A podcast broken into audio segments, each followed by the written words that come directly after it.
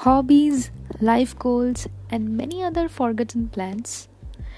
And suddenly, these pause in our life changed everything.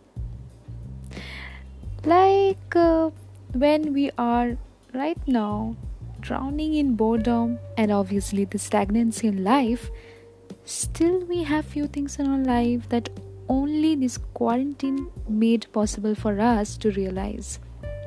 And because of these realizations, because of these gifts, quarantine is not at all about everything bad.